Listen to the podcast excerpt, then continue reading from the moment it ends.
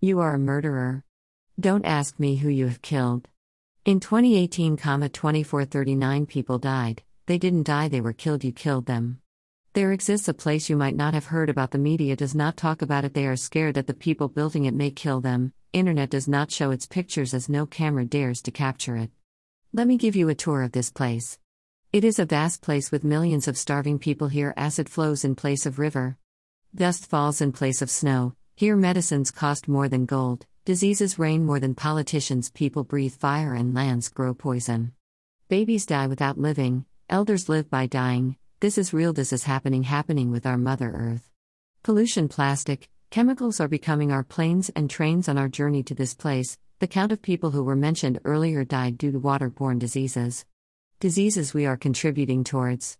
Now the question is what can we do to prevent the vanishing of people from this earth? Limit use of plastic. Avoid chemicals. Conserve water. Fall in love with Mother Earth, give a birth, of course, I mean plant a tree. Before it's too late, let's wrap the litter that comes out of our home and, and dispose it suitably before the litter wraps and disposes us. Let US take a pledge to save our Mother Earth. This is Orisha, a student from Kashmir, sharing her thoughts regarding cleanliness. When are you following it? Don't kill the earth, go ahead and follow these simple steps that she's mentioned in the blog.